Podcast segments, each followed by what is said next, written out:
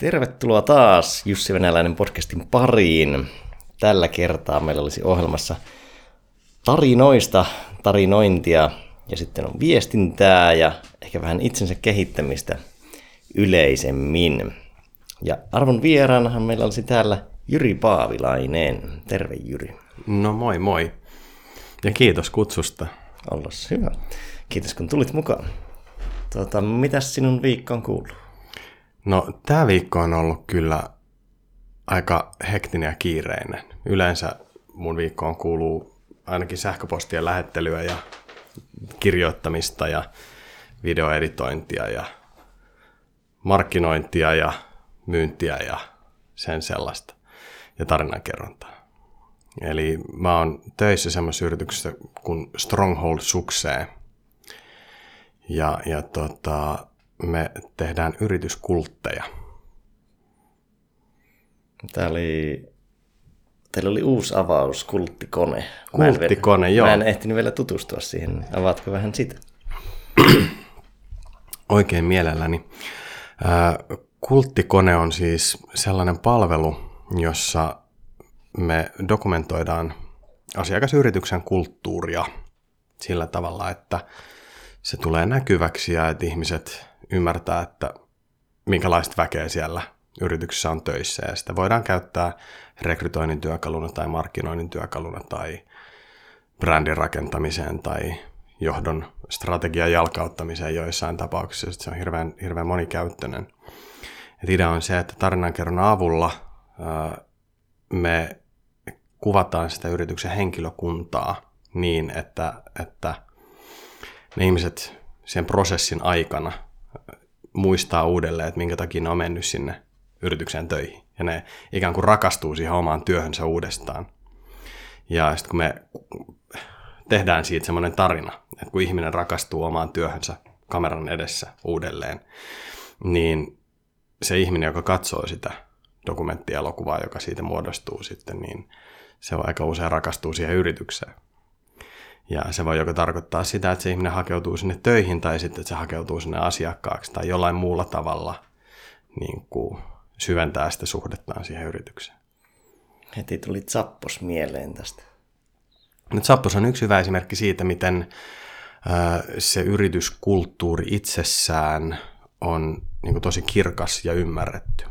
Ja se viestitään hirveän selkeästi myös, että tosi harvassa yrityksessä sit loppujen lopuksi ymmärretään, että mistä siinä omassa kulttuurissa on kysymys.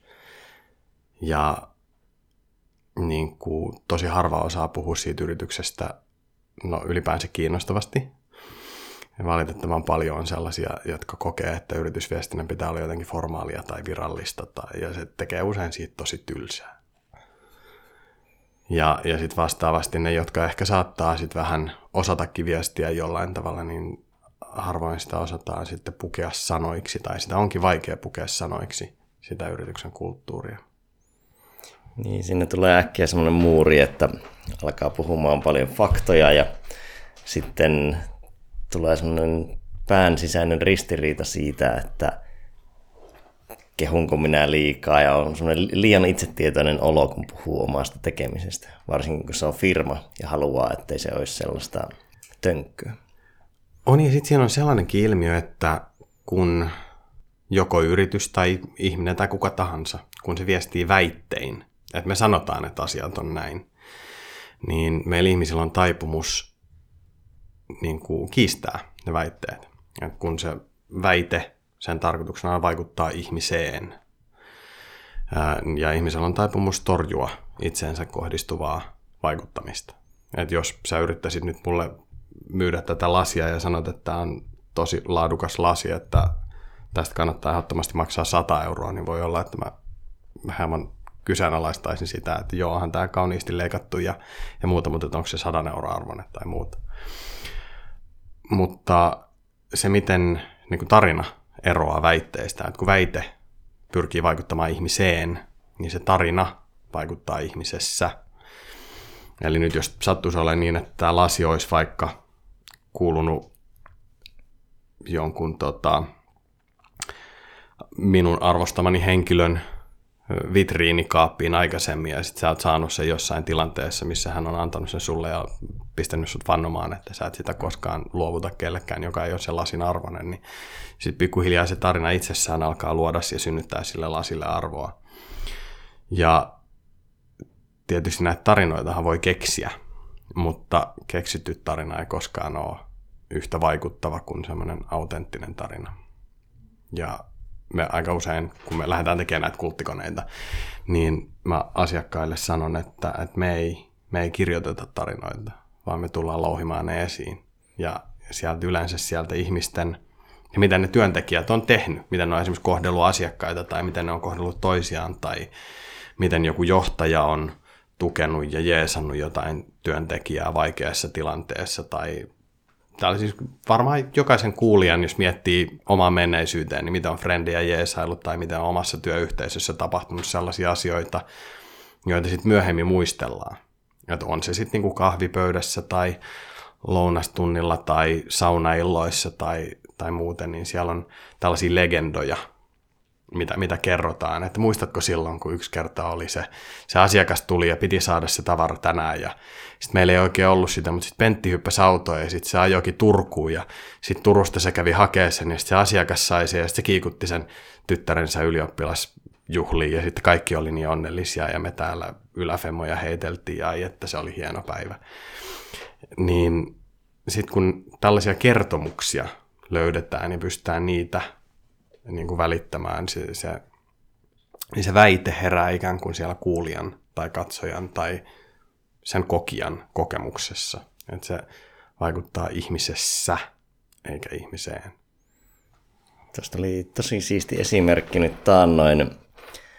Puuartistiniminen firma on tuolla Joensuun seudulla tai Kontiolahdella tai itse verstas olla, niin heillä oli sellainen, että kun Joensuussa legendaarisesta Ilosaaresta, mikä on rautatieasema ja keskustan välissä, missä aikoinaan ollut Ilosaarin rokit ja siinä ollut se Karubin ravintola, en tiedä onko se aiemmin ollut tanssilla vai ja mitä kaikkea, niin kumminkin kaupunkilaisille aika keskeinen paikka.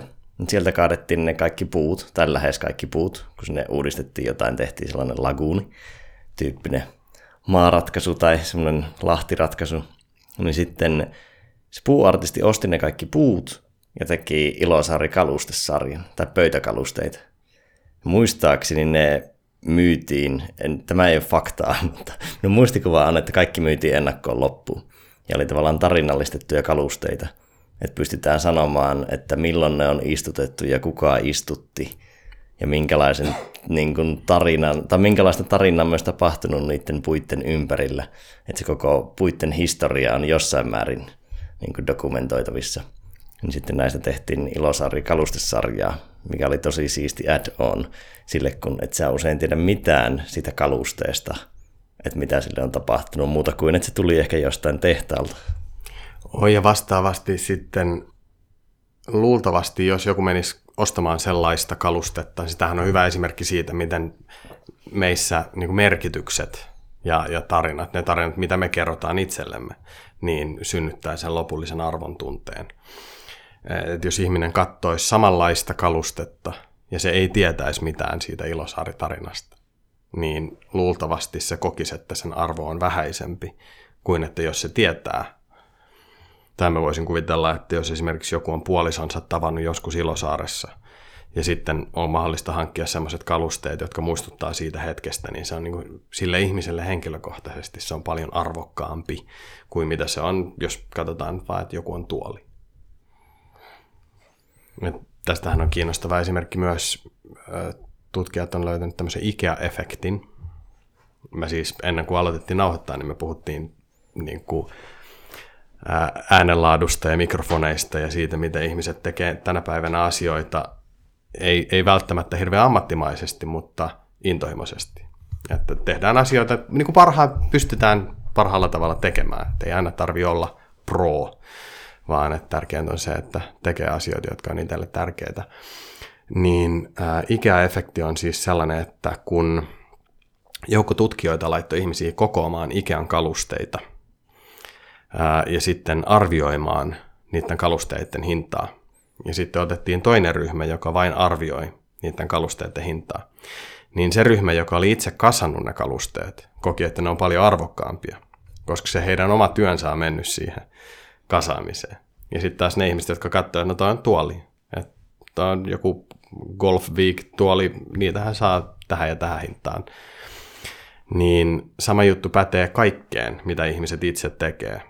Että ää, se on nähtävissä esimerkiksi, nyt pitää olla vähän varovainen, kun, kun jos puhutaan vaikka videotuotannoista tai, tai yritystarinoista tai blogeista tai mistä tahansa markkinointitoimenpiteistä. Jos yrityksen ihmiset itse tekee ja itse arvioi, niin siinä on sellainen riski, että he arvioi sen laadun ja todellisen arvon hieman korkeammalle kuin mitä se ehkä saattaisi olla sitten jonkun ammattimaisemman arvioijan silmin.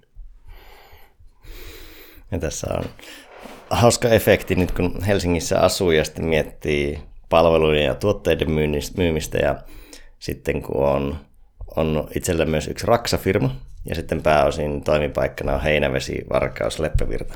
Ja siellä tämä itse tekemisen kulttuuri on niin vahva, niin se, että mikä arvotus on sille samalle asialle missäkin päin, niin siinä on, voi olla aika radikaali ero ja miten sitä, miten sitä myydään.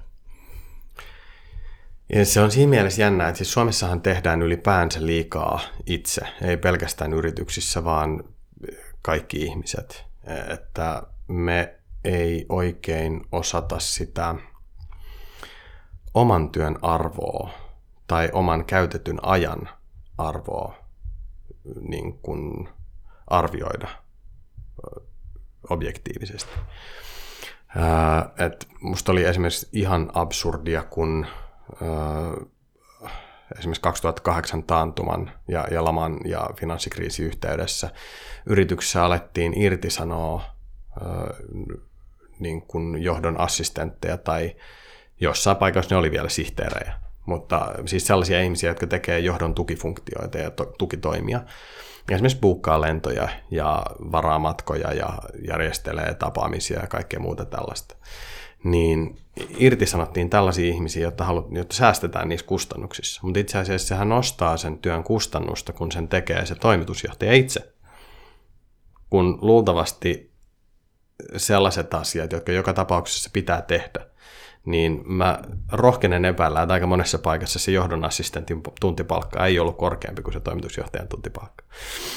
Niin sitten jos se toimitusjohtaja itse buukkaa niitä neukkareita ja itse hoitaa kalenteria ja itse varaa matkansa ja itse vastaa sähköposteihin ja katsoo, että mihin sähköposteihin ylipäänsä tarvii vastata ja kaikkea tällaista, niin sieltä jää huomioimatta se vaihtoehtoiskustannus tai menetetty optio, että mitä muuta se toimitusjohtaja olisi voinut sillä omalla ajallaan tehdä. Se on. Ja kaiken lisäksi vielä se assistentti on voinut olla siinä usein paljon tehokkaampi kuin se johtaja. Ihan se varmasti on, on ollut. siinä niin pitkään. Ja Aivan sata varmasti ne on ollut tehokkaampi. Se on se ajatteluketju usein loppuu siihen, että ketkä on korvattavissa kautta niin sanotusti ylimääräisiä, mutta se ketju ei ole mennyt ihan loppuun asti. Ja tässä mä kuulin jännän, jännän tarinan. Tämä on niin kuin Trainers Housein sotatarina, mutta hyvä, hyvä asia siinä, että meillä on siis oma toimisto on, on ihan Trainers Housein toimiston kyljessä, joten siellä pääsee altistuu, koska siellä osataan tämä, myös tämä tarinoiden kertomisen kulttuuri. Niin mä kuulin, että siellä aikanaan tota, ää, oli tällainen yritys, jossa oli kymmentä myyjää kohti, oli yksi assistentti, joka sitten sopi tapaamisia ja piti huolta, että kalenterit on kunnossa ja muuta. Ja, ja sitten siellä päätettiinkin palkata toinen assistentti per kymmenen myyjää. Ja sitten huomasi, että tästä niin kuin, hyödyt oli ihan valtaiset. No sitten Sarasvuo Jari tarkkaili tätä vähän ja sitten eräs toisessa keisissä hän mietti, että mitä jos tehtäisiin silleen, että olisi puoli assistenttia tai, tai viisi assistenttia per, per kymmenen myyjää. Eli siis niin kuin puolikas assistentti per myyjä. No siellä taas tietysti tehokkuus nousi, kun niiden myyjien aika meni enemmän nimenomaan siihen asiakastyöhön eikä niihin tukiasioihin. No sitten ne kaksinkertaisti tätä ja, ja lisäsi ja lisäsi ja loppujen lopuksi jossain vaiheessa siellä oli silleen, että yhtä myyjää kohti olikin kaksi niin kuin myyjän assaria, jotka piti huolta, että sulla on niin kuin kalenteri täynnä ja tiedät, mihin olet menossa ja mitä olet tekemässä ja miten se parhaiten sitä asiakasta voit palvella ja sitten myyjän tehtäväksi ja ainoastaan palvella sitä asiakasta. Ja se niin kuin osoittaa sen pelkästään toi niin myynti toimi. Ja, ja tietysti Ignis on tehnyt valtavan hyvää työtä niin kuin siinä, että ne vuosittain auttaa lukuisia lukuisia asiakkaita niin kuin täyttämään myyjien kalentereita. Ja, ja ne tekee sen tosi hyvin ja, ja siellä on tosi innokkaita ja hienoja ihmisiä töissä. Niin se myyjän aika, että missä se on kaikista arvokkain, niin ihan samalla tavalla jokainen voi miettiä omalta kohdaltaan, että mitä mä osaan paremmin kuin kukaan muu. Eli mihin mun kannattaa, missä mä oon kaikista tuottavimmilla, niin missä mä pystyn luomaan kaikista eniten lisäarvoa ja miten mä pystyisin kasvattamaan niiden asioiden tekemisen määrää. Mitä joku muu voisi tehdä sen sijaan, että mä käytän aikani siihen, mikä usein ei musta edes tunnu kivalta. Et niin kuin, muistan silloin, kun itse olin, olin vielä yrittäjänä, niin se kirjanpito oli ihan hirveätä ja kaikki kuitit ja, ja, ja tällaiset. Ja hirveän moni yrittäjä tuskailee sen kanssa, että ne tekee ihan liikaa sellaisia asioita, mitkä ne ihan hyvin vois ostaa joltain toiselta. Ja sitten se vapautuvan ajan ne voi käyttää johonkin muuhun, joka tuottaa enemmän lisäarvoa, jotta sillä voidaan maksaa niitä, että ostetaan niitä palveluita. Meillä täällä Suomessa se työn jakamisen kulttuuri on vähän jäänyt, jäänyt jälkeen myös. Niin ja sinä ehkä mietitään resursseja aika binäärisesti siinä mielessä, että vaikka rekryt mietitään, että no se on liikaa se täyspäiväinen. Että ei osata miettiä sitä niin portait, tai portaattomasti, että se, että mm, rekryys alkuun vaikka viideksi tuntia tai kymmeneksi tuntia jonkun ja sitten sopii se henkilön kanssa, että kasvatetaan tätä määrää, jos tämä toimii ja on, tämä malli on skaalattavissa. Että usein mallinnetaan sitä, että on on tavallaan osapäivä 20 tuntia tai täyspäivä 40 tuntia ja se on siinä ne mm. mallit. Ja ylipäänsä siis suomalaiset yritykset rekrytoi liian vähän. Siis meillä palkataan liian vähän. Meillä pakotetaan ihmisiä olemaan liian tehokkaita. Ja, ja silloin kun, siis tämä näkyy ihan siinä, että, että just tuli tutkimus, että etenkin tietotyössä ihmiset uupuu tosi tosi paljon ja tosi laajalti. Ja se vaan se niin kertoo siitä, että liian moni ihminen on liian usein liian äärirajoilla sen oman osaamisensa ja jaksamisensa kanssa. Ja silloin, jos ihminen joutuu jatkuvasti tekemään vaikka 95 pinnaa omasta kapasiteetistaan, niin se ei enää ehdi palautua. Ja silloin se tarkoittaa sitä, että kun se ihminen ei ehdi palautua, niin se, myöskin se kapasiteetti, se 95 pinnaa, niin se koko ajan tippuu. Koska jos me väsytään jatkuvasti, niin meillä on yhä vähemmän ja vähemmän, mistä me voidaan antaa. Jolloin jos tämä tapahtuu vaikka isossa yrityksessä kaikkien työntekijöiden kesken, niin se koko yrityksen kapasiteetti koko ajan pienenee ja pienenee ja pienenee. Mutta jos ihmisiin mahdollistettaisiin se, että ihmiset pystyvät tekemään vaikka 80-90 pinnaa kapasiteetistaan, niin sitten silloin kun tarvii piikki niin kuin kuormalla tekee sen 95 tai jopa 100 pinnaa, tai joskus voi olla, että pitää painaa silleen, että ei oikein jaksaisi, mutta hetkellisesti voi olla tärkeää, että saadaan joku projekti maaliin tai deadline yhteydessä niin kuin varmistetaan, että kaikki menee oikein ja näin. Mutta jos ne ihmiset sais arkityössään vähän enemmän kaistaa, niin siellä vapautuisi myös enemmän aikaa luovalle ajattelulle. Me luultavasti löydettäisiin enemmän sellaisia keinoja, miten me voidaan kehittää sitä toimintaa ja sitä tekemistä. Ihmiset keksii uusia ideoita, uusia potentiaalisia palveluita, mitä tahansa, siis sellaista, mikä esimerkiksi voisi asiakkaan elämää ilahduttaa, kun niillä on aikaa miettiä. Mutta sitten jos ihmisillä ei ole aikaa miettiä, niin ei ihmiset myöskään mitään keksi. Niillä menee kaikki energia siihen selviytymiseen. Ja mä tavallaan ymmärrän sen, koska meidän työlainsäädäntö on monin tavoin liian kankea, että yrityksissä ollaan varovaisia sen palkkaamisen suhteen, mutta toisaalta meillä on koeaika pidennetty puoleen vuoteen. Ja niin kun puolessa vuodessa kyllä pitäisi aikuisten kesken operoidessa jo aika hyvin nähdä, että tämä yhteistyö järkevää molemmille. Ja sitten jos ei ole, niin sitten todetaan, että no, kokeiltiin ja näkyy jatkossa ja pidät, niin kuin, ei, ei ole mitään niin kuin,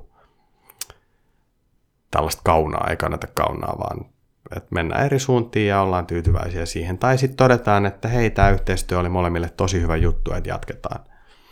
Ja, ja ylipäänsä musta useammassa yrityksessä pitäisi rekrytoida rohkeammin ennen kuin on pakko.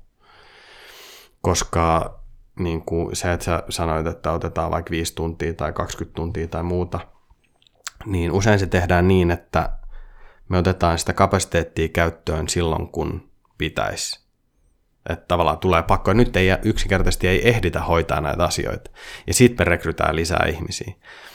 Mutta se tarkoittaa sitä, että se rekry tulee viiveellä, että se voi, useimmiten sä et löydä ihmistä saman tien, että nyt mä tarvisin huomiseksi tällaisen ihmisen, no, joillain aloilla siis kaupan kassalle saat ihmisen, tai Raksalle voi olla, että saat ihmisen, toki rakennusmiehiä tänä päivänä on niin, niin, kuin, niin huutava kysyntää, että sekin on vaikeaa.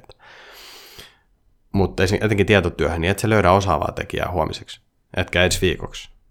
Vaan jos sä haluat hyvän työntekijän, niin sit sun pitää odottaa, että milloin hyviä ihmisiä on tulossa – niin kuin ne on harkitsee vaihtavansa tehtäviä, tai sitten se houkuttelee niitä koko ajan, että tuu meille töihin. Mutta se tarkoittaa sitä, että sun pitäisi rekrytoida sillä, että sulla on ylikapasiteetti.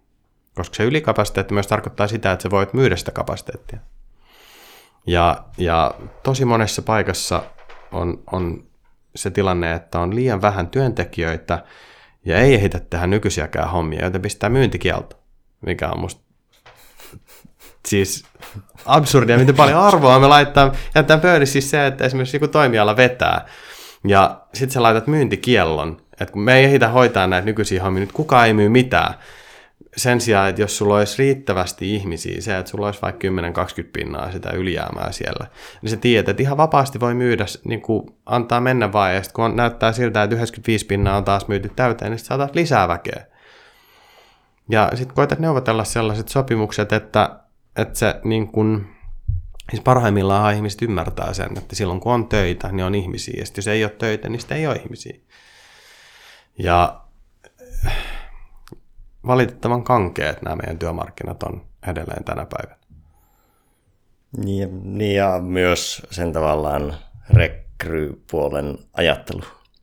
Että se firmojen ja ihmisten rekrypuolen ajattelu, se, että siinä on ehkä vähän semmoisia teollisen mallin peruja, kun puhuit tuossa siitä, että on kankeita malleja, jää miettimään, mistä se johtuu. Sitten jää miettimään tämmöistä teollisuusajattelua ja vaikka itsekin on vasta tai vain 31-vuotias, niin huomaa, että mietin, että mullakin on ollut niitä peruja ja mistä ne on tullut. No silloin kun on ollut tehtaan monessa tehasta tai varastoduunissa töissä, niin siellä on, sieltä on jäänyt ne mallit ja niistä on yritetty kasvaa tässä ulos sitten yrittäjänä itse. Että No, mutta on myös kulttuurillinen aspekti, siis se, että meidän, esimerkiksi meidän nykyiset työmarkkinalait tai työ, työlakisäädäntö, niin se on säädetty sellaisessa ympäristössä, joka on ollut joskus.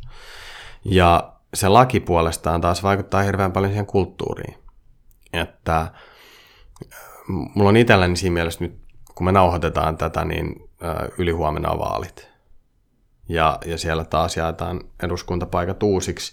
Ja nyt kun mä oon katsonut sitä vaalikeskustelua ja ylipäänsä poliittista keskustelua, niin mulle henkilökohtaisesti se on jännä tai hirveän hankala, koska mulla on paljon vasemmistoystäviä ja mulla on paljon oikeistolaisia ystäviä. Ja mä itse koen, että mä oon tämmöinen oikeisto vasemmistolainen. Et, et, et mulla on niin kuin, mun on tosi vaikea esimerkiksi löytää itselleni äänestettävää puoluetta. Mutta kun mä katson, että minkälaista se keskustelu on siellä mm, niin kuin tavallaan vasemmistokuplassa – mun ystäväpiiriä ja miten siellä nähdään esimerkiksi yrittäjät tai yritykset tai työpaikat tai työnantajat. Ja vastaavasti sitten kun mä katson, että mitä siellä niin oikeistolaisemmassa kuplassa tapahtuu ja miten siellä koetaan, että katsotaan työntekijöitä ja työttömiä ja, ja ihmisiä ylipäänsä. Siis se, että mikä se on se, mulla jotenkin välillä tulee semmoinen aika lohduton fiilis, että miten nämä kaksi ihmisryhmää saataisiin oikeasti keskustelemaan keskenään silleen, että se on keskustelua ja yritetään ymmärtää, että mistä tämä toinen ihminen on lähtenyt. Kun hirveän usein, riippumatta siitä poliittisesta kannasta, mikä sillä ihmisellä on, niin se toisen poliittisen kannan edustajan mielipide määritetään siitä omasta ideologiasta käsin. Että niin kun mä näin yhden Facebook-postauksen, jossa oli joku ihminen miettiä, että miten joku voi äänestää perussuomalaisia. Ja tämä oli tunnustetusti vasemmistolainen tämä kirjoittaja. Ja hän sanoi, että hän on miettinyt vuoden 2011 vaaleista asti, että miksi joku äänestäisi perussuomalaisia. Että, että kokoomuksen äänestämisen hän ymmärtää, että, että jos joku vaan on niin ahne, että se haluaa vain omaa etua, niin kyllä mä ymmärrän, että sit voi äänestää kokoomusta. Ja sitten mä luin sitä ja ensimmäinen kysymys, mikä mulle heräs, on se, että jos sä oot vuodesta 2011 asti miettinyt, että miksi joku äänestää perussuomalaisia, niin sen kahdeksan vuoden aikana kuinka monta kertaa sä oot yrittänyt hakeutua keskustelemaan sellaisen ihmisen kanssa, joka on äänestänyt perussuomalaisia? Et miten paljon sua on oikeasti kiinnostanut se, vai ootko sä vaan yrittänyt siitä omasta maailmankuvastasi katsoen nähdä, että miten joku voi äänestää perussuomalaisia. Kun mä en koskaan voisi äänestää perussuomalaisia, niin miten joku voi äänestää perussuomalaisia – mutta et sä vois sitä tavoittaa siitä omasta maailmankuvasta käsin, vaan sun pitää nimenomaan mennä sellaisen ihmisen luo, joka on äänestänyt perussuomalaisia, ja pyrkiä ymmärtämään sitä hänen maailmankuvaansa ja sitä, miten hän katsoo tätä vallitsevaa todellisuutta, jotta hän on voinut päätyä niin erilaiseen lopputulokseen kuin mihin sä oot itse päätynyt siitä omasta maailmankuvasta käsin. Ja toinen ajatus, mikä mulle tuli mieleen, on se, että mulla on aika monta ystävää, jotka äänestää kokoomusta. Ja mä en hetkeäkään kuvittele, että yksikään heistä äänestää kokoomusta vain itsekkäistä syistä. Heillä on tosi vahva side sit siihen puolueeseen sinänsä, että he, he kokee, että kokoomus edustaa heidän arvomaailmaansa ja heidän asioitaan ja niin kun mä pystyn kyllä näkemään siellä monen monen monta syytä, miksi he äänestää kokoomusta, mutta en mä koe, että yksikään niistä on se, että he on vaan ahneita ja haluaa omaa etua ensin on, on hirveän välillä turhauttavaa, kun mä itse lähestyn sitten siitä, että mä yritän aina ymmärtää ihmisiä ja ihmisten motiiveja ja mistä ne lähtee käsin. Se on markkinoijan työssä, se on hirveän tärkeää, että mä ymmärrän, että miten ihmiset toimii ja miksi ja mistä lähtökohdista. Ja minkälaisia tarinoita esimerkiksi kussakin tilanteessa pitää kertoa, jotta sellaiset ihmiset, joille joku yritys tai ää, tuote tai palvelu on olemassa – niin miten ihmiset huomaa, että tämä on tehty heitä varten. Ja se auttaa heitä juuri siinä heidän ongelmassaan, mikä heillä on. Niin se vaatii sitä, että pyrkii ymmärtää sitä ihmistä hänen omista lähtökohdistaan käsin. Ja välillä on aika toivottoman tuntusta, kun mä katson, että miten laput silmillä ne ihmiset pyrkii analysoimaan tilannetta siitä omasta, omasta tota, maailmankuvasta ja ajattelustaan käsin. Se on ajattelun helma sinti. Vaalit kun nyt nostat esille, niin uppaamatta yhtä vaaleihin tai politiikkaan, niin palaan noihin tarinoihin. Niitä vaaleissa aika paljon kerrotaan. Ja tarinoiden merkityksestä. Siitä, että tässä juuri muutama päivä sitten juttelin yhden markkinointiystävän kanssa, joka oli, olisikohan kahdeksan, yhdeksän vuotta sitten, niin en voi sanoa tarkkaa alaakaan, koska sitten tiedettäisiin mikä firma olisi kyseessä, mutta mm, perinteistä käsityötä tekee. Ja hän oli silloin suunnitellut nettisivut ja brändin ja niin kuin markkinointiviestin uusiksi. Ja se oli tosi niin kuin voimakkaan tarinallinen ja semmoinen jopa uskonnollissävytteinen tai semmoinen uskontoviboja herättävä.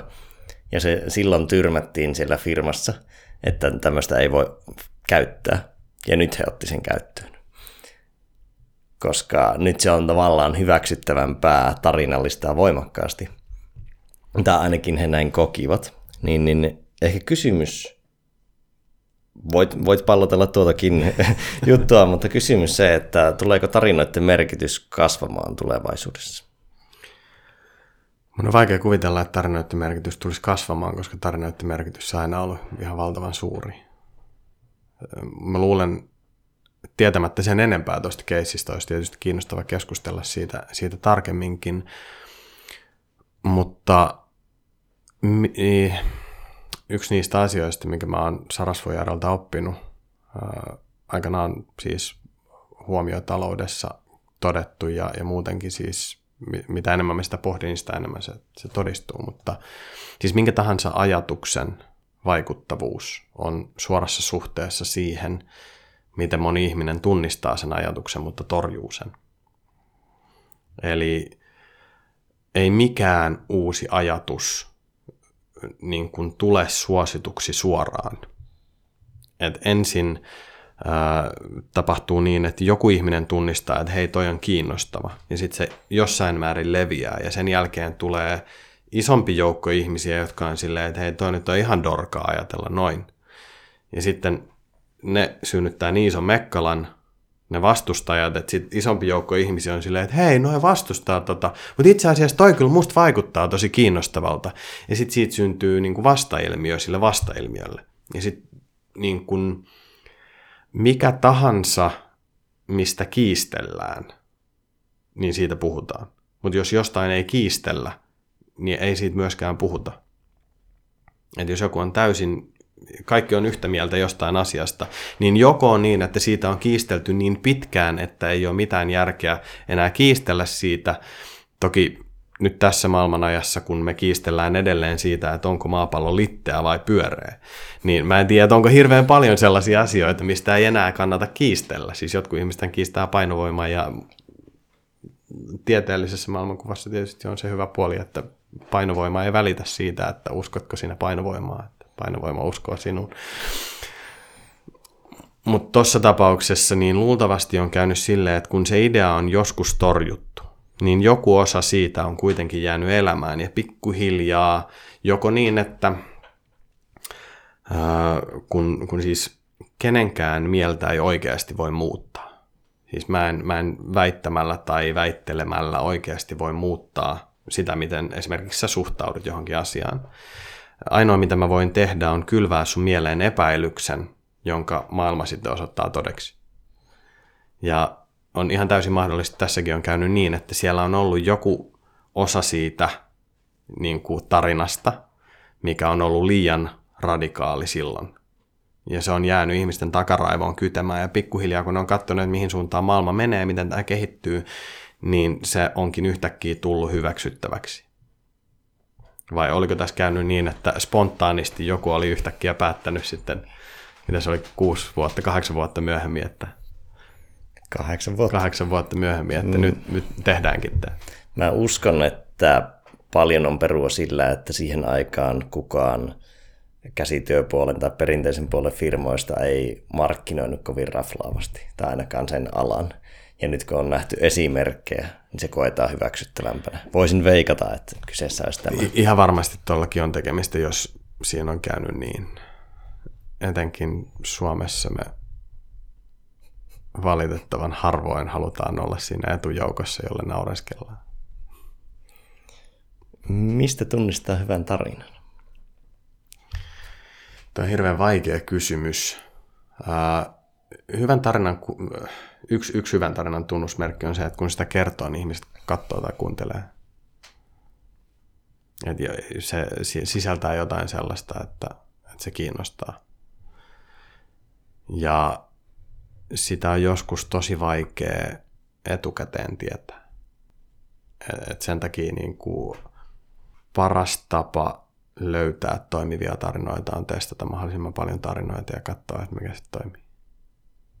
Sä tuotat aika paljon sisältöä, tämä on ainakin näin käsittänyt. Uutiskirjeitä ainakin tulee seurattua ja pakko kehua, että Mojo Morningsin etukäteisuutiskirja on minun mielestä parempi kuin se itse jakso aina. Koska mulla on semmoinen tietty paletti uutiskirjeitä, mitä tulee aina seurattua ja käytännössä suurimman, suurin osa, jota en seuraa, niin mä poistan. Ja, Ja Mojo Morningsin uutiskirja on tässä about 5-10 uutiskirjan joukossa, mikä tulee aina luettua. okei, okay. kiitos. Tuossa sanoit, että sulla on journalistin taustaa ja ilmeisesti olet kieliä tai en, enkkua taisit olla Joo, opiskellut. englannin, englantilaista filologiaa aikanaan kävin kääntymässä yliopistolla. No miten sitten sulla on myös räppitausta ja oot joskus levyttänytkin, niin onko sillä räpillä ollut miten iso merkitys sinun viestinnälle ja sanojen käytölle ja ehkä jopa ajattelulle? Se on siinä mielessä ihan mielenkiintoinen kysymys. Sen verran voin omaa häntääni nostaa, että mä oon siis karaoke maailmanmestari vuosimalleen 2018 myöskin räppäämällä. Siellä tota, Tea Revon kanssa duettosarjassa voitettiin, voitettiin mestaruus. Ja joo, on siis räpännyt ja tehnytkin räppiä varmaan 15, kohta tulee varmaan 20 vuotta. Siinä on, mä oon, luultavasti mä oon viehättynyt räpistä sen kielellisen aspektin vuoksi, mutta myös se on tietenkin luonnollisesti myös vaikuttanut siihen mun omaan suhtautumiseen kieleen ja kielen käyttöön. Ja vielä aikaisemmin, jos menen, menen historiassa taaksepäin, niin isäni kuunteli autossa aina juisee. Ja sieltä tavallaan on tullut se mun rakkaus suomen kieleen ja sen moninaisuuteen ja siihen, miten kaikilla eri tavoilla sitä voi käyttää. Tai se on yksi semmoinen lähde. Ja musta kielet ylipäänsä on, on kiehtovia. Siis se, miten, miten eri kielet kuvaa niin kuin kokemusta elämästä ja maailmasta. Ja, ja miten niin kuin, öö, mä siis ex-vaimoni mä tapasin englanninkielen laitoksella aikanaan ja me viestittiin kotonakin silloin tota, varmaan puolet suomea ja puolet englantia. Ja se vaan johtui siitä, että et suomen kielessä on sellaisia ilmaisuja, jotka kuvaa joitain asioita tosi hyvin. Ja sitten englannin kielessä on sellaisia ilmaisuja, jotka kuvaa joitain asioita tosi hyvin. Ja sitten joissain tilanteissa on vaan luontevampaa käyttää sitä englannin kielen ilmaisua, koska se kuvaa paljon paremmin sitä, mikä on just nyt ehkä sisäisesti käynnissä tai, tai maailmassa käynnissä, että et sieltä löytyy parempia ilmaisuja sille. Et, et suomen kielihän on aika suppea kieli kokonaisuudessaan. Mitä mieltä sä siitä, kun jotkut sanoo, että suomen kieli ei olisi joustava? Mä, mä nyt yritän sanoa että nöyrästi, mutta eihän mikään kieli ole joustava, jos ei sitä osaa käyttää. Suomen kielessä on omat rajoitteensa, mutta aika vähän on tullut sellaisia tilanteita, missä niin kuin asiaa miettimällä ei pystyisi suomen kielellä operoimaan. Ja tuossa on tullut viime aikana itsekin yritettyä sitä, että välttäisi, ettei ainakaan nyt siellä suomilauseiden keskellä olisi niin paljon enkkoa, että ei, ei käyttäisi sitä oikotietä, vaikka se sana olisi olemassa, se kuvaava sana, vaan pyrkisi keksimään aina sen mahdollisimman mätsävän suomisanan, että pääsisi siihen mahdollisimman suomikieleen. Koska on niin helppo lipsua sellaiseen. Enkkoa tulee heiteltyä sinne väliin vähän liian herkästi. Mä luulen, että se on aika luontevaa tänä päivänä. Siis ylipäänsä ihmiset katsoo ja kuluttaa hirveän paljon englanninkielistä, englanninkielistä sisältöä ja mediaa ja, ja niin kuin tosi monen suomalaisen kielitaito on niin kuin yhä parempi ja parempi. Mä näen sen aika luontevana, että me mennään sellaisella finglishillä sekä, sekä työelämässä että jotenkin siviilipuolella. Ja mun on jotenkin vaikea tavoittaa. Siis on, on sellaisia ihmisiä, jotka niin kuin vihaa tai inhoa joitain ilmaisuja. Mulla on mulla on aika vähän sellaisia sanoja, mitä mä en voisi niin kuin sietää.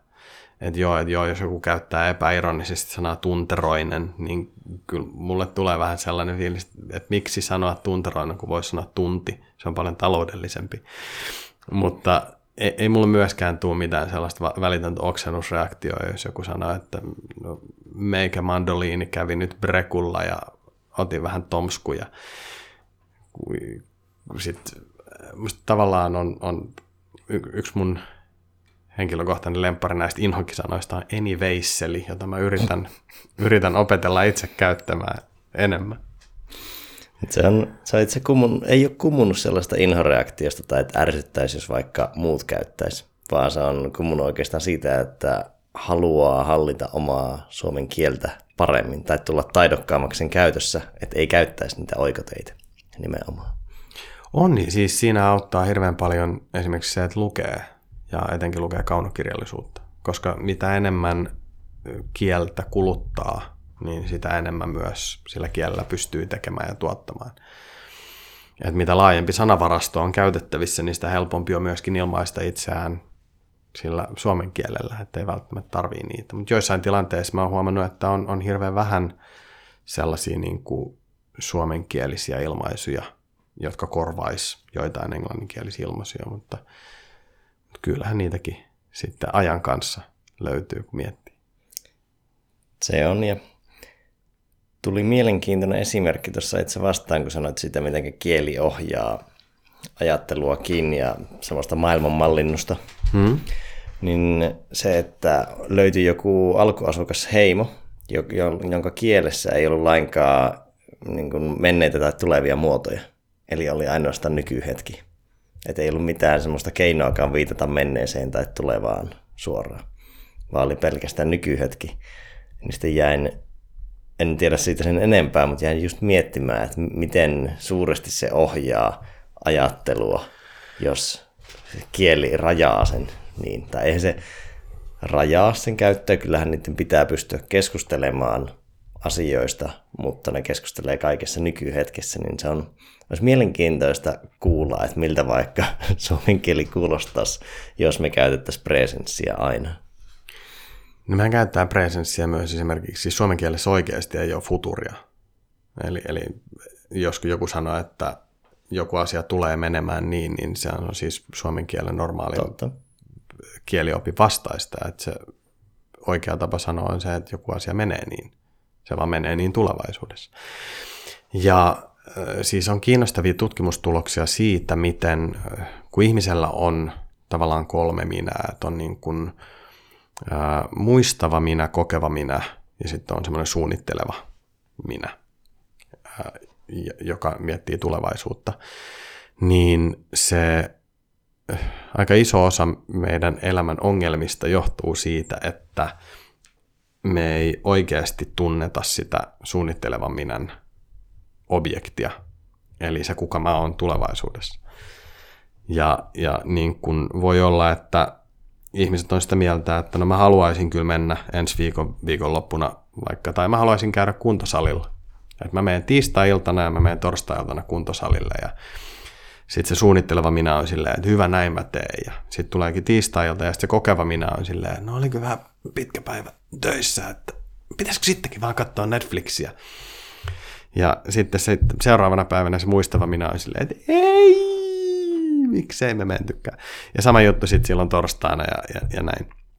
Mutta se mikä on kiinnostavaa on, on, että kun on tutkittu, että mikä se on se, miten läheinen suhde ihmisillä on siihen ö, tulevaisuuden minään, niin on, on kahdenlaisia kieliä. Että on sellaisia kieliä, joissa on ns. vahva futuuri, että on olemassa erilainen, että something will happen – ja, ja sitten on sellaisia, missä on heikko futuuri, eli suomen kieli. Että me käytetään presenssiä tulevaisuudesta. Niin sellaisissa kielissä, joissa on vahva futuuri, niin niiden puhujilla on heikentynyt tai heikompi se suhde siihen tulevaisuuden itseen. Että se on ikään kuin erillinen henkilö, kun taas sellaisilla ihmisillä, jotka puhuu sellaisia kieliä, niin kuin esimerkiksi suomea, niin se kokemus siitä tulevaisuuden minästä on lähempänä sitä, että se olen minä siellä tulevaisuudessa. Se on kyllä mielenkiintoinen, niin että se on vähän niin kuin ulkoistettu hahmo, joka toimii erikseen siellä tulevaisuudessa. Mm. Tuosta voisi pompata itsensä kehittämisen teemaan. Puhuit tuossa lukemisesta. Mulla on ainakin käsitys, että luet jonkun verran. Niin onko sulla jotain lukusuunnitelmaa tai miten sinä valikoit lukemisiasi, vai tuleeko ne ihan spontaanisti, tuon kiinnostava kirja, luenpa sen? se, voi kun se olisikin niin yksi oikoista ja suoraviivasta. Se menee silleen, että tuo on kiinnostava kirja, ostanpa sen.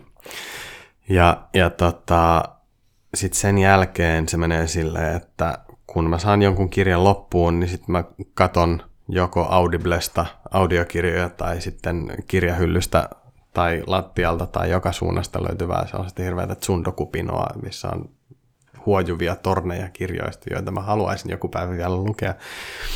Ja sitten mä intuitiivisesti valitsen, että ei, toi nyt vaikuttaa siltä, että toi mun kuuluu tässä kohtaa lukea. Ja se menee ikään kuin sitä kautta, että se, mikä kulloinkin valikoituu luettavaksi, niin sitten mä, sit mä valitsen sen. Tällä hetkellä mun taitaa olla onko mun neljä tai viisi kirjaa kesken. Eli sä tavallaan ostat kirjoja just in case, mutta luet niitä just in time. Jossain määrin. Jo, jossain määrin, mutta se just in timekin on jännä. Ää, mä siis jossain vaiheessa mä havaitsin, että kun mulle tulee intuitiivinen fiilis, että nyt mun kuuluu kuunnella toi kirja Audiblesta tai nyt mun kuuluu lukea toi kirja, niin sitten kun mä pääsen puoleen väliin sitä kirjaa, niin sitten mä tajunkin, että aa, tämän takia mun piti lukea tää nyt. Ja, ja siis, että siinä on joku semmoinen, joku osa mun aivoja tiedostaa, että nyt Dorka, nyt on se hetki, kun sä luet ton, siellä on jotain, mitä sun pitää ymmärtää. Ja sitten sieltä löytyy jotain sellaista, mikä on niin kuin käyttistä. Voihan se tietysti olla, että se olisi käyttistä ihan missä tahansa ajan hetkessä, mutta jotenkin se tuntuu siltä, että se intuitio ohjaa, intuitio ohjaa että toi on nyt se, mitä, mitä pitää lukea. Joistain kirjoista rakentuu aika iso freimi, kun niistä kuulee toistuvasti, riippuen ketkä henkilöt niitä suosittelee ja mitä niistä on kuullut. Niistä rakentuu semmoinen vähän niin kuin isompi kehys, ja mihinkä ainakin voisi odottaa, mihin se vastaa se voi olla myös aika intuitiivista. Että kuulee toistuvasti vaikka jonkun Kahnemanin Thinking Fast and Slow, niin sen, siihen mulla ainakin rakentui semmoinen niin vuosien ajan semmoinen niin paine jopa lukea se, plus semmoinen kuva siitä, että ketkä ihmiset sitä suosittelit, minkälainen kirja se voisi olla.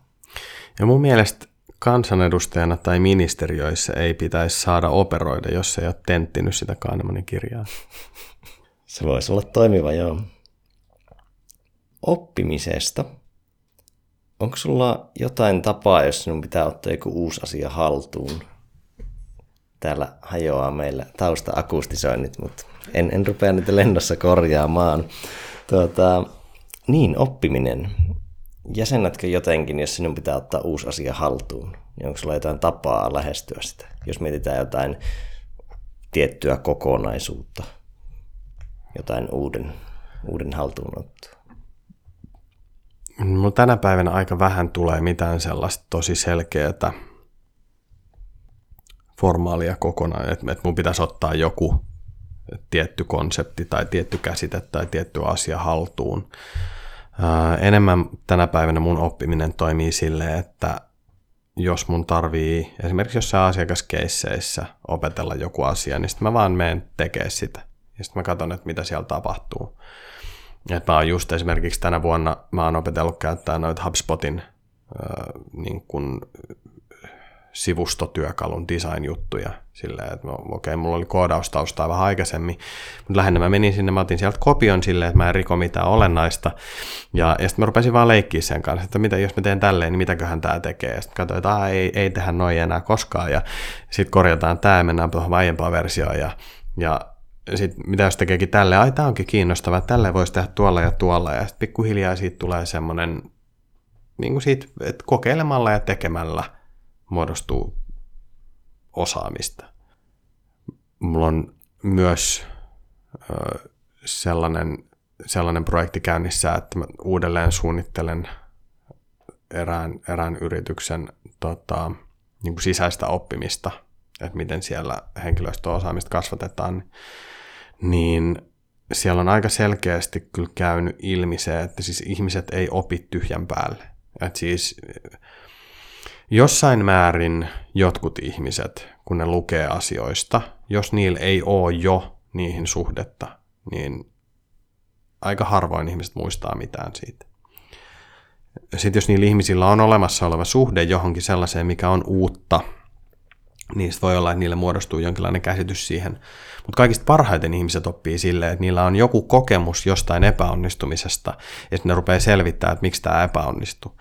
Ja sitten ne löytää sen saman asian, joka ei tarttunut niihin silloin, kun ne on ensimmäistä kertaa sen ehkä oppinut. Mutta kun niillä on kokemus, jota ne voi tavallaan reflektoida sen uuden asian kautta, niin sitten se tarttuu. Että äh, hyvä ystäväni oppimisvalmentaja Tuomo Loukomies niin hänen kanssaan tehtiin verkkokurssia oppimisesta, niin siellä löydettiin semmoinen metafora, että, että se vanha tieto, se on ikään kuin, niin kuin pyyhekoukku ja se uusi tieto on niin kuin pyyhe. Ja jos sä yrität sitä uutta tietoa ripustaa sun aivoihin silleen, että sulla ei ole jotain vanhaa olemassa olevaa pohjaa, mihin sä sen liität, niin sitten koukku tai se pyyhä vaan putoilee, kun ei siellä ole koukkua sille pyyhkeelle. Että se vaan tippuu lattialla, miten monta kertaa nostat tahansa se siihen seinälle, niin se vaan putoilee sieltä. Sitten kun sulla on joku kokemus tai joku semmoinen asia, mikä on jo tuttua, mitä sä oot jo oppinut, niin sen päälle rakentaminen on hirveän helppoa. Sä vaan ripustat niitä uusia asioita ja sitten niihin pyyhkeisiin sä voit laittaa semmoisia tarrapalloja ja niihin tarrapalloihin sä voit laittaa uusia pyyhkeitä ja se koko, koko ajan kasvaa se, että mitä sä opit ja mitä sä osaat. Mut niin se mullakin toimii, että mulla on toki se hyvä puoli, että mä oon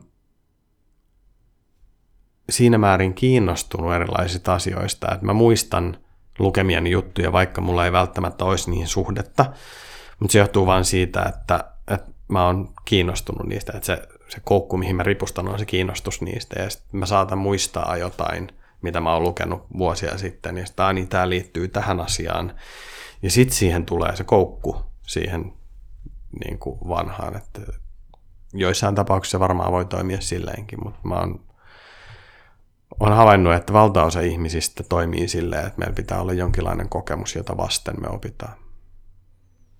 Onko tuossa projektissa, kun sanoit sitä, että teet sille firmalle sisäisen oppimisen, tavallaan suunnittelet sitä, menemättä itse keissiin sen enempää, niin onko siinä miten paljon tiedossa taklaamista ihmisten ajattelussa, ajattelussa oppimisesta, niin että kun monethan tuppaa ajattelemaan, että nyt on erillinen asia tämä oppiminen ja koulutus, ja sitten on työ on erillinen. Tai tulee myös siitä, että käydään koulutuspäivissä tai iltapäivissä, ja siellä opitaan, mutta työssä ei opita.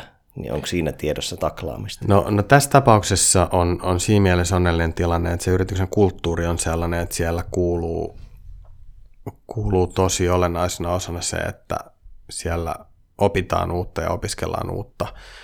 Ja sitten jos joku ei halua oppia, niin luultavasti se ei siinä kulttuurissa pärjää muutenkaan ja silloin sen paikka ei ole siinä yrityksessä. Et siinä nimenomaisessa keississä niin ongelma ei niinkään ole se, etteikö ihmiset haluaisi oppia.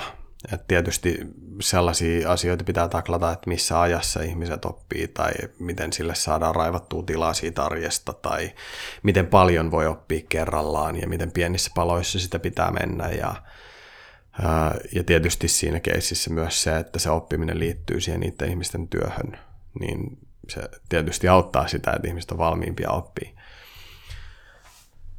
Mutta aika monessa yrityksessä varmaan, jos ei ole sellainen tilanne ja että pitäisi ikään kuin pakottaa ne ihmiset oppiin, niin joo, jossain määrin pakottaminen saattaa olla välttämätöntä, että saadaan se homma käyntiin, mutta aika nopeasti niiden ihmisten pitäisi itse oivaltaa, että minkä takia niitä asioita opiskellaan tai opetellaan. Että jos siinä ei ole minkäänlaista sisäsyntyistä motivaatioa, niin aika vähän ne ihmiset myöskään oppii. Niin, ja jos se pysyy erillisenä tässä omassa lähipiirissä hyvä esimerkki oli se, että eräs niin, niin, ei nyt enää niin hirveän nuori lähihoitaja niin oli just joutunut sairauslomalla tai omalla lomallaan pakotettuna opiskelemaan tiettyjä jotain lääkemääräysasioita tai tämmöisiä lääkelupa-asioita, ja niitä ei, niille ei ole pyhitetty ollenkaan työaikaa. Eli sitä oppimista ja koulutuksesta tulee sellainen todella ärsyttävä pirullinen asia, jota tehdään työn ulkopuolella. Niin siinä oli, siinä oli aika hankala lähtökohta sille positiiviselle assosiaatiolle oppimiseen. Se on toki tuosta nyt on, on yksi semmoinen keissi, mikä tota, vielä, vielä ei päästy konkreettisesti toteuttaa, mutta tunnistettiin ihan valtava mahdollisuus. Oli suuri yritys, jolla oli paljon työntekijöitä ja ne halusi sitten niin kuin kouluttaa ihmisiä seuraavasta strategian niin kuin kehitysvaiheesta. Että mitä me tehdään seuraavaksi, miksi me tehdään, miksi se on tärkeää ja näin. Ja se idea, mitä me heidän kanssaan lähdettiin tutkimaan, on se, että siitä tehdään tämmöinen viihteellinen ohjelma. Eli esimerkiksi joku podcasti tai joku muu. Ja ajatus on se, että siitä tehtäisiin niin kiinnostavaa, että ne ihmiset on valmiita kuuntelemaan sitä esimerkiksi työmatkalla. Podcastissa on se hyvä puoli, että, että sitä pystyy kuuntelemaan vaikka on bussissa tai vaikka ajaa autoa tai että niin kuin kädet on vapaat, silmät on vapaat ja näin. Ja me laskettiin, tai siis se asiakas laski, että heidän, heidän tapauksessaan siinä olisi tullut niin kuin kymmenien tuhansien eurojen kustannussäästö siitä, että ne ihmiset kuuntelee sitä ohjelmaa vapaaehtoisesti vapaa-ajallaan sen sijaan, että heitä koulutettaisiin luokkahuonemallissa. Jolloin kun sitä mediallistetaan, sitä oppimista tai johtamista niin, että ihmiset haluaa tehdä sitä, koska se on kiinnostavaa, niin siinä on, on mahdollista myös saada ihmisiä tekemään asioita ilman, että niitä tarvii pakottaa. Joo, ja tässä esimerkissä oli just se, että sitä ei ollut perusteltu mitenkään, niin sitten oli vähän se pakote, että ilman sitä lääkelupaa ei saa tulla töihin enää takaisin. Niin, niin, siinä, oli, siinä oli monta huonoa lähtökohtaa. Kuulostaa siltä jo. Mm, perfektionismi. Twitteristä tuossa bongasin perfektionismin sinun esittelystä. En muista luki, tarkkaan, että lukiko siellä, että parantuva perfektionisti tai ainakin. Mulla jäi käsitys, että olet joskus sellainen ollut, niin tota, sitten tuossa eräässä Mojo Morningsin preppikirjeessä oli sulla hyviä ajatuksia siitä, mitä perfektionismi on. Joo, siis siellä Twitter-biossa lukee toipuva perfektionisti, kyllä. Ja, ja mä oon siis, äh, löytyy myös vuosien takaa mä blogiin kirjoittanut yhden, yhden tekstinkin perfektionismista, mistä silloin tuli, tuli monilta ihmisiltä paljon kiitosta ja, ja siis aika moni ajattelee olevansa perfektionisti tai kokee olevansa perfektionisti ja se on monille aika raskasta sitten, että, että. Mutta nyt jos muistelen, mä oon ehkä tässä saattanut muutaman Mojo Mornings tota, tekstin kirjoittaa, niin vähän pitää kaivella. Mutta mä taisin siellä kirjoittaa sellaista, että, että siis perfektionisti vain kuvittelee tai leikkii etsimänsä täydellisyyttä. Ja, ja monesti kun ajatellaan, että, että ihminen on perfektionisti, että hän vaan haluaa, haluaa täydellistä ja, ja tota, niin kuin se on, sen takia se on niin vaikeaa, että kun haluaa, että asiat on täydellisiä, mutta ei, mistään asiasta ei saa täydellistä, jos sitä ei ensin laita maailmaan epätäydellisenä, jotta sen voisi täydellistää. Eli jos perfektionisti oikeasti haluaisi, että asiat olisi täydellisiä, niin hän haluaisi mahdollisimman nopeasti epätäydellisenä sen oman ajatuksensa tai tekstinsä tai podcastinsa tai minkä tahansa tarjouksen tai presentaation tai esityksen tai mikä nyt ikinä se onkaan, niin epätäydellisenä maailmalle, jotta maailma voi antaa palautetta, koska ei mistään asiasta tehdä täydellistä tyhjässä. Eli jos perfektionisti oikeasti haluaisi että asiat on täydellisiä, niin hän laittaisi se maailmaan, niin maailma antaisi palautteen, ja perfektionisti sanoisi, että kiitos, että olet välittänyt niin paljon, että annoit tästä palautetta, mä teen tästä paremman, niin sitten hän menisi taas tekemään paremman, ja sitten hän laittaisi sen uudelleen epätäydellisenä, koska ei se kerralla täydellisty. Hän laittaisi se maailmaan, ja tähän olisi loputon iteraatioiden niin kuin jono, jos me yritettäisiin tehdä jostain täydellistä.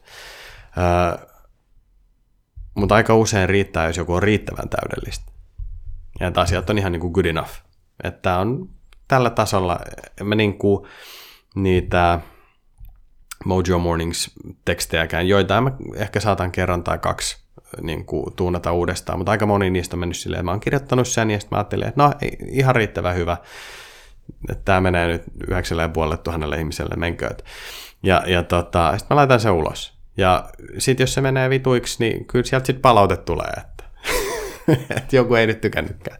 Ja se on, se on semmoinen riski, mikä on, on vaan hyväksyttävä. Että jos haluaa tehdä, niin kuin, usein perfektionismiin liittyy se, että ihmiset haluaa tehdä merkittäviä asioita. No, jos me katsotaan, että kuka on esimerkiksi maailman huonoin fyysikko sen perusteella, kuka on kirjoittanut eniten sellaisia julkaisuja, joihin ei ole koskaan niin kuin, viitattu muissa tieteellisissä teksteissä, niin se on Albert Einstein. Se on kirjoittanut eniten sellaisia papereita, joihin, tota, joihin kukaan ei ole koskaan viitannut, koska ne on ihan paskoja. Mutta myös Albert Einsteinilla on muutamia sellaisia juttuja, joista joku saattaa ehkä hänet muistaa. Ja, ja se on niin kuin havaittu, että mitä enemmän ihminen laittaa ulos mitä tahansa luovaa työtä, niin sitä enemmän siellä joukossa on jotain sellaista, mistä voi tulla sellainen ilmiö tai sellainen asia, mistä joku saa sitten myöhemmin kiitosta. Ja esimerkiksi Woody Allen on, on koko uransa ajan tehnyt yhden leffan vuodessa. Ja voi olla, että osa niistä ei ole ihan yhtä hyviä kuin toiset, mutta sitten siellä saattaa olla joku sellaisiakin, jotka on niin kuin, jää, jää elämään klassikkoina. Ja muistaakseni siinä samassa tota, saatekirjeessä oli tämä tota, Leonardo da Vincin klassikko sitaatti, että, että taide ei ole koskaan valmista, että se vaan hylätään. Art is never finished, it is only abandoned. Ja silloin kun mä ensimmäisen kerran sen kuulin, niin mä ajattelin, että tämä on erouttaa. Että noinhan se on. Et siis ihmiselle, joka tekee luovaa työtä, ja etenkin jos hän tekee intohimoisesti sitä luovaa työtä, niin se ajatus on se, että mä vielä vähän haluan hioa tätä, ja sitten kohta tämä on, tää on niin hyvä, että sitten mä voin laittaa tämän tonne, mutta jos se jää, jos se jää laittamatta sen takia, että sä oot hillonnut sitä, niin sitten sit, niin kuin kaikki se hyvä, mitä siitä olisi voinut tulla, niin jää, jää tulematta. Et joskus on kuullut viisauden, että minkä tahansa kaupungin arvokkain tontti on, on hautausmaa, koska sinne on haudattu niin paljon unelmia ja niin kuin menetettyä ja hukattua potentiaalia. Ja se on kuten sanoit noissa tarinoissa joku aika tässä sitten niin siitä, että hyvän tarinan tunnistaa joskus vasta siinä vastaanotossa, tai minkälaisen reaktion se herättää. Ja tuosta tuli semmoinen omakohtainen muistikuva siitä, että kun on rakennettu näitä pakohuonepelejä, niin, niin se hyvä pakohuonepeli kehittyy vasta pelaajien pelatessa sitä kun voidaan tietää, miten ihmiset ajattelee. Sitä on tosi vaikea lukea ennakkoon. Totta kai etenkin, kun me käsitellään sellaista niinkin kompleksia asiaa kuin ihminen. Että voitte varmaan tehdä jossain määrin jonkin verran oletuksia siitä, että jos me tehdään tämä näin ja näin ja näin, niin tietty määrä ihmisistä pärjää tässä ja tässä ja sitten ne toimii tälle ja tälle. Ja sitten kun te pistätte ne ihmiset sinne, niin ne joko toteuttaa sitä, miten teidän mielestä olisi loogista toimia, tai sitten ne toimii ihan oma logiikkansa mukaan, ja sitten huomaattekin, että nyt meidän pitää muuttaa tota, jotta ne ihmiset oivaltaa oikein. Ja aina on lukematon määrä nyansseja, että jos jossain on jo, jos ihminen alkaa skannaamaan kaikkea niin kuin se on vihje, niin, niin se, se yhdestä huoneesta, vaikka tästä huoneesta, missä me ollaan, niin löytyy lukematon määrä kirjaimia, numeroita, muotoja, ja semmoinen vähän niin kuin salaliittoteoria skanneri pyörii ihmisellä aivan uskomattoman lujaa, kun sä laitat sen sellaiseen tilanteeseen, jossa pitää etsiä kaikkea. Niin sellaisia, sä et voi ikinä ennustaa, mitä kaikkea ajatuksen juoksua sillä syntyy. Ja sen takia se vaan pitää altistaa testaukselle mahdollisimman äkkiä, kun se on sellaisessa kunnossa, että siitä voi saada järkevää feedbackia. Että siinä looginen kokonaisuus, niin heti vaan testiin. Mä kysyn sulta nyt vuorostani, koska mua kiinnostaa nuo pakohuonepelit. Kun te suunnittelette niitä, niin lähettekö te liikkeelle siitä, että mitä siellä huoneessa pitää olla? Ja sitten lisäätte sinne asioita jälkikäteen ikään kuin harhautuksiksi, vai miten se homma toimii? No sen voin sanoa, että harhautuksia siellä ei koskaan ole tahallisia, mutta ihmiset kyllä harhauttavat itse itseään. Tai ainakaan meidän huoneessa ei ole harhautuksia. Mutta siitä, että miten se pelihuone rakentuu, niin siinä on monta lähtökohtaa. Eli meillä saattaa olla tarina, jonka ympärille me rakennetaan sitä teemaa ja sisustusta ja vastaavaa. Tai sitten meillä saattaa olla No ei, ei suoraan ollut semmoista keissiä, mutta esimerkiksi jos joku pakohuonepelifirma saisi vaikka kokonaisen kuolinpesän, ja siellä olisi vaikka oopperan kaikki tavarat, niin sittenhän sitä rakennettaisiin sen ympärille. Eli se prosessi voi lähteä monesta suunnasta, että mihin mennään. Että jo, niin kuin, usein meillä on teema tai tarina runkona, ja sitten ruvetaan miettimään sitä, että mitkä ne pelin peruspilarit on ja mille se rakentuu, minkä tyyppinen peli. niin sitten vasta ruvetaan rakentamaan niitä putsleja. Ja no, ehkä siinä välissä on vielä se, että mietitään sitä elämyksen kaarta ja kokemuksen kaarta. Eli onko siellä, miten ylläpidetään floatilaa, tai mahdollisimman hyvin tökkäämätöntä flowta siinä pelissä, mitkä on vau-hetkiä, ja se, että siinä tulee eri lineaarisuutta, eli sä et voit Lineaarisilla tarkoitan sitä, että ei ole vain yksi tehtävä, yksi tehtävä, yksi tehtävä ratkaistavissa, vaan siellä on monta polkua. Mm. Me saatetaan jopa miettiä nuo kaikki ennen niitä putsleja. Totta kai niitä putsle-ideoita syntyy aina koko ajan tuossa prosessissa, ja kun mietit jotain tematiikkaa, jotain vaikka noitaa, niin sillä voisi olla jotain symboleja tai taikaesineitä ja sitten siinä keksii, mutta unelmatilanteessa mietitään tuommoisen pitkän taustan ja prosessin kautta ja ne putslet tulee vasta viimeisen. Koska ne on vähän niin kuin kermanakakun päällä ja se lopputoteuma. Mutta olisi tärkeää miettiä, mikä on sen pelaajan kokemus ja se kaari, mitä se kokee. Joo, lähinnä mua kiinnostaa se, että kun siellähän on myös sellaisia esineitä, jotka ei ole niitä vihjeitä niin että miten ne päätyy sinne, että onko ne niin kuin tullut siinä lavastamis- ja, teemavaiheessa vai onko ne niin kuin jälkikäteen laitettu ja nyt laitetaan tuohon vielä jotain ja tonne, ettei tuo näytä niin tyhjältä. Niin... Lavastamisessa ne käytännössä tulee, tai siinä rekvisitoinnissa, koska jos siellä olisi vain pelkästään suora peliin liittyvä olennainen, ne pelit saattaisi olla aika tyhjiä. ne olisi liian onton näköisiä, niin jotta se näyttää järkevältä ja luonnolliselta se huone, niin siellä on, jos on vaikka jonkin ihmisen koti, hmm. niin totta kai siellä on paljon esineitä ja sellaista, että siinä on kodin tuntua, että se ei ole niin raakille. Niin voisin kuvitella, että joskus käy silleen, että kun ihminen menee sinne, niin se luulee, se tulkitsee, että joku on vihje, kun se ei ole, ja sitten se harhautuu sitä kautta. Ja Joo, sitten ja helpompaa on ottaa se sitten pois, että se ei harhaudu, että se niin menee eteenpäin. Joo, ja kyllä niin kuin asiat, mistä voi vetää suoria yhteyksiä, että jos jossain niin kuin rekvisiitassa olisi vaikka numeroita, niin sitä ei sitten laiteta sinne. Mutta niin, tarkoituksellisia harhautuksia ei ole, mutta kyllä ihmisaivot luo niitä ihan tarpeeksi jo itse. Joo, me ollaan kyllä valtavan taitavia tekemään kaikenlaisia merkityksiä. Kenen kanssa lähtisit oluelle? En kenenkään kanssa. Tai siis mä en joisi sitä olutta. Tota, mä, mä oon ollut kesäkuussa tulee 36 vuotta täyteen selvinpäin. Ja, ja tota, mutta jos miettää, että kenen kanssa lähtisin viettämään iltaa, se onkin valtaisen hieno kysymys. Mä, mä oon ilokseni mä oon saanut tavata monia mun henkilökohtaisista idoleista jo. Et mä oon esimerkiksi Seth Godinin kanssa mä oon päässyt juttelemaan aikanaan Tampereella 2013 Ice Life-konferenssissa ja sitten ää, päästiin meidän tiimin kanssa illallistamaan Seth Godinin kanssa tota, tammikuussa 2018 Nordic Business Forum Swedenissä, joka oli, oli kyllä hieno, hieno ilta. Ja sitten Simon Sinekkiä olen päässyt NBFssä myös kättelemään, mutta ehkä Simon Sinekin kanssa olisi kiva lähteä tota, istumaan iltaa ja kaivelee vähän aivoja. Sinek on kova valinta. Voitaisiin räpätä tähän. Oikein paljon kiitos Jiri, Jiri tähän podcastiin tulosta. Kiitos paljon, että kutsuit vieraaksi. Ja sitten olisi vielä viimeinen silaus, viimeinen kysymys.